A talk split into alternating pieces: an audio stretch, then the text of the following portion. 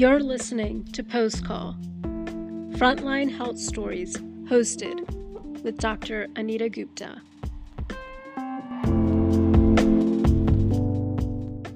Today's guest is Dr. Shravani Durbhakula.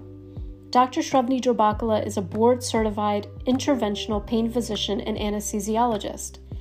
She joined the faculty of Johns Hopkins School of Medicine in 2017, where she serves as a director of medical education for the Pain Treatment Center, the program director of the Multidisciplinary Pain Fellowship, and the course director of the School of Medicine Topics and Interdisciplinary Medicine Pain Curriculum. She created and produced the neuromodulation video curriculum called Pain Rounds, which is used by trainees across the country. She specializes in spinal cord stimulation, opioid management, and is passionate about innovating medical education in the rapidly advancing digital age. Currently, she's involved in several funded research projects and serves on multiple pain medicine committees, both within Johns Hopkins and nationally. She's been featured on National Public Radio for her education innovation and was recently recognized by the British Medical Journal on International Women's Day.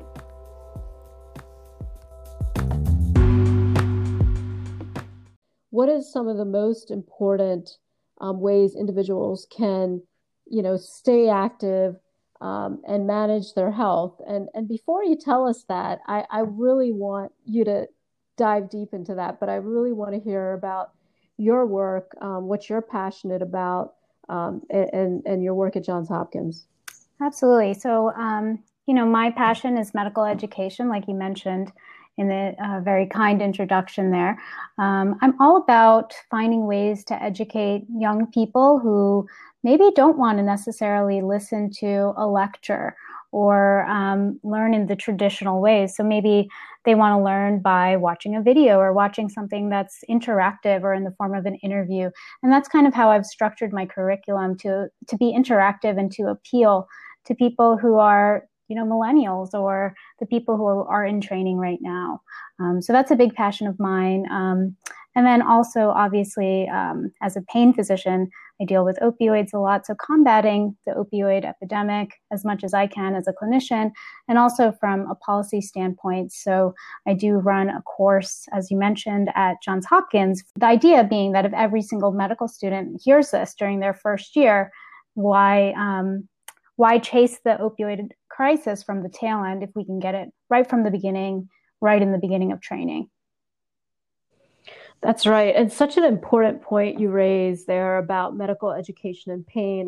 And do you feel that, some of the work that you're doing, that some of the millennials are, making impact, or how do you feel about that? And how has Pain Rounds, really been part of that? I think, from what I've seen, there's been a significant uptake of Pain Rounds. I've been getting messages from fellowship directors, trainees around the country saying how unique and innovative this curriculum is and how much they're enjoying learning about it, especially during the pandemic. It happened to be there. It was locked and loaded, ready to go. They seem to really like the episodes that are sort of gamified, where, we have one that's called Watch, Treat, or Operate, and you can kind of play along on the computer as we show you different pictures of different surgical wounds. So things like that were extremely well received. So that's really important. And talking about gaining traction and getting people engaged, this is such an important topic right now during the pandemic. People are really looking to really overcome some of the challenges right now of social isolation or mental health, just to keep them going while we're addressing the pandemic.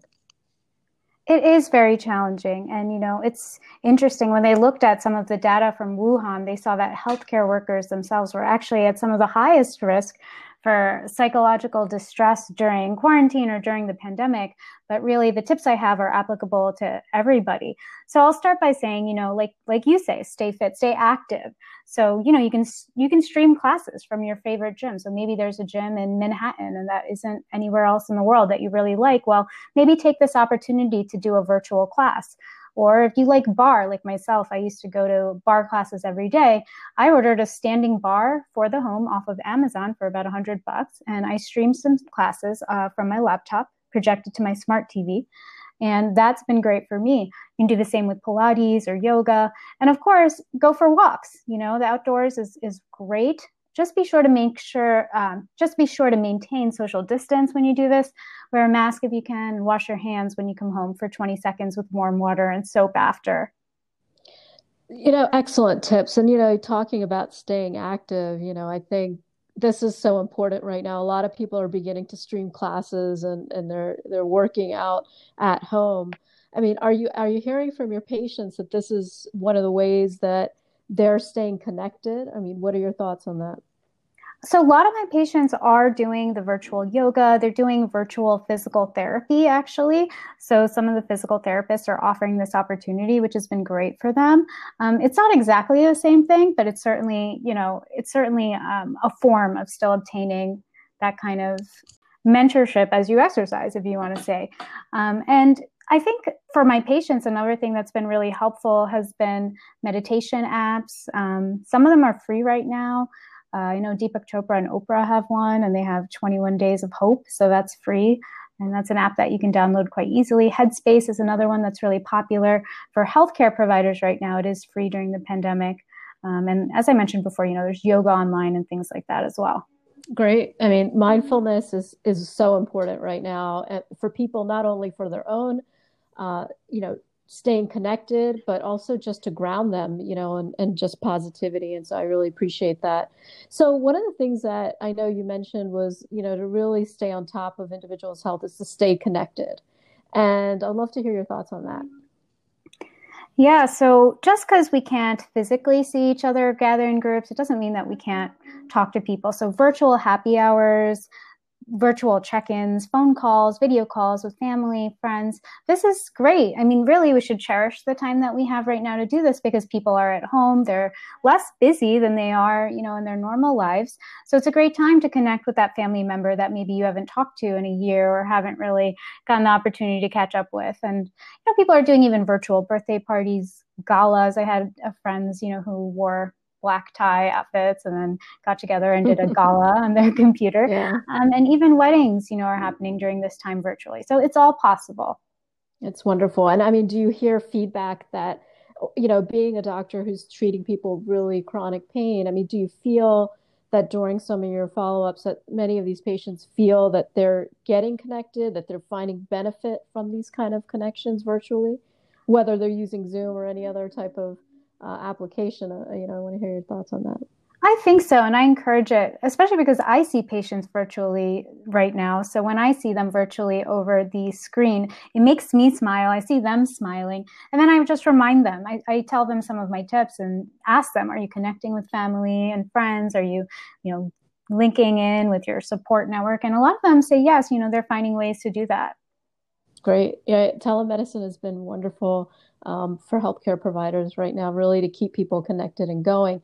So, you know, talking about, you know, connecting, you know, what are your thoughts on mental health right now? You know, and what can individuals do? You know, I mean, outside of doing meditation apps, which many, as you mentioned already, such as Headspace, I know there's one, Calm, and there's many others that are out there right now. Give our listeners some tips, you know, on what they can do, you know, in focusing on self-care. I'd like to emphasize creating some kind of routine for yourself that helps you structure all this time at home and stay productive. And that's really a kind of a nice thing. If you know you're going to wake up in the morning, you're going to make your favorite coffee, that's something to look forward to. If you know the next thing is going to be a phone call to your mom or, you know, your friend, that's something else to look forward to. And just kind of have this structure of what you're going to do for your day. And that helps you organize and feel better about yourself. So that's one thing. Another thing would be to really focus on yourself. You know, is there something you always wanted to do but didn't have the time to do? Is it creating a piece of art, making a blog? Is it reading or publishing a paper? For me, I, you know, took the time to publish a paper.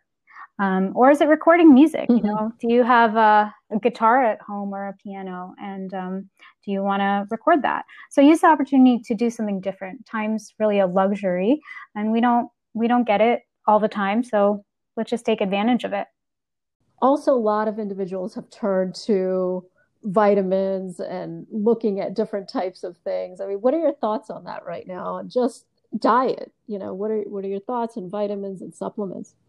Well, the best thing to do is, eat healthy, try to get your vitamins from your actual food if you can. Maybe challenge yourself to try a new diet, whether that's vegetarianism or veganism or paleo or something else, which is kind of fun. And it's a good challenge, I think, for yourself and for your body during this time and your discipline, right? Other than that, I take vitamin C, zinc, vitamin D, and a multivitamin every day. And those things, there's some evidence that they can possibly boost your immunity. So those are all good things to do. And I think they make you feel good. That's great advice. And, any other tips that you think are really important right now for our listeners at home? I would say, one last thing, make sure you get your sleep. So that's essential. Practice good sleep hygiene. You can look up sleep hygiene tips online. There's lots of websites with them. Try to get your sleep, get your rest, and wake up fresh the next morning. Thank you. I think these are really, really important. And sleep is restorative and it can be healing, and very, very important point that you're making. Right now is a very challenging time for individuals and small business. And as even today, there was an unemployment rate that is going up, and it's really concerning. Being a professional working at a large institution like Johns Hopkins, and someone that yourself has been very successful in your work and in developing an educational curriculum, I would love to hear, for our listeners, some of the strategies or ways that you have overcome challenges that have been critical to your success, whether it be mentorship or a story, because I think that could be very insightful for individuals who are trying to get out of the challenges of their small businesses right now, or maybe thinking about creating a new business. And I think it would be great to hear your thoughts. Well, look, so you don't need a degree necessarily to do something innovative. So that was something I learned. I wanted to create this curriculum. I really had no knowledge of media, no media training at all, no knowledge of how to create a curriculum, right? But you can do things by utilizing the resources around you, whether that's tapping into different mentors. So it takes a village, right? You're not necessarily going to have one mentor who can teach you everything, but you may have different mentors for different things, and they come together and give you all of the resources that you need, or the motivation or the encouragement to get you out there to do whatever it is you want to do. So just because you're taking on something that maybe you don't have a professional degree to do, it doesn't mean you can't do it and that you can't do it effectively. The other thing is that if you're doing something new and different, other people don't always immediately jump on board, because maybe it's something they've never heard of, or it's something that hasn't been seen before. It's not established, but that doesn't mean that they won't over time.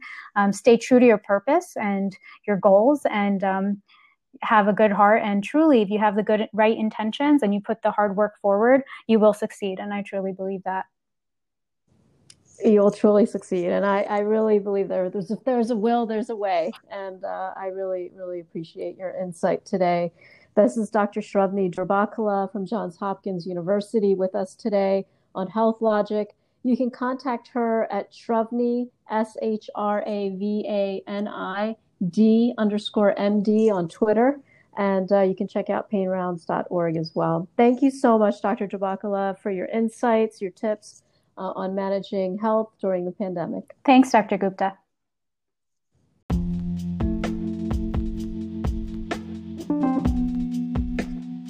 Thank you for joining Postcall, Frontline Health Stories Impacting Society Today, hosted by Dr. Anita Gupta.